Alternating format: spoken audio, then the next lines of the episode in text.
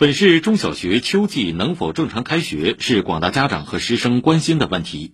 市教委昨天发布通知，明确中小学校托幼机构于九月一号正式开学开园，要求各校统筹做好疫情防控和教育教学工作，强化底线思维，加强风险意识，不折不扣落实各项工作。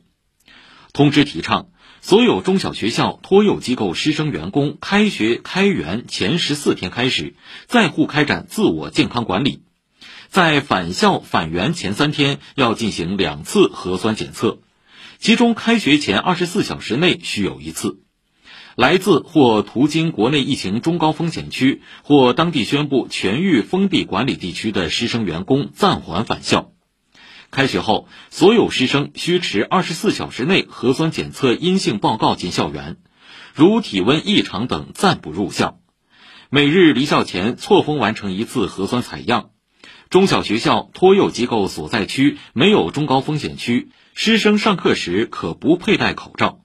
幼儿在园在托期间可不佩戴口罩。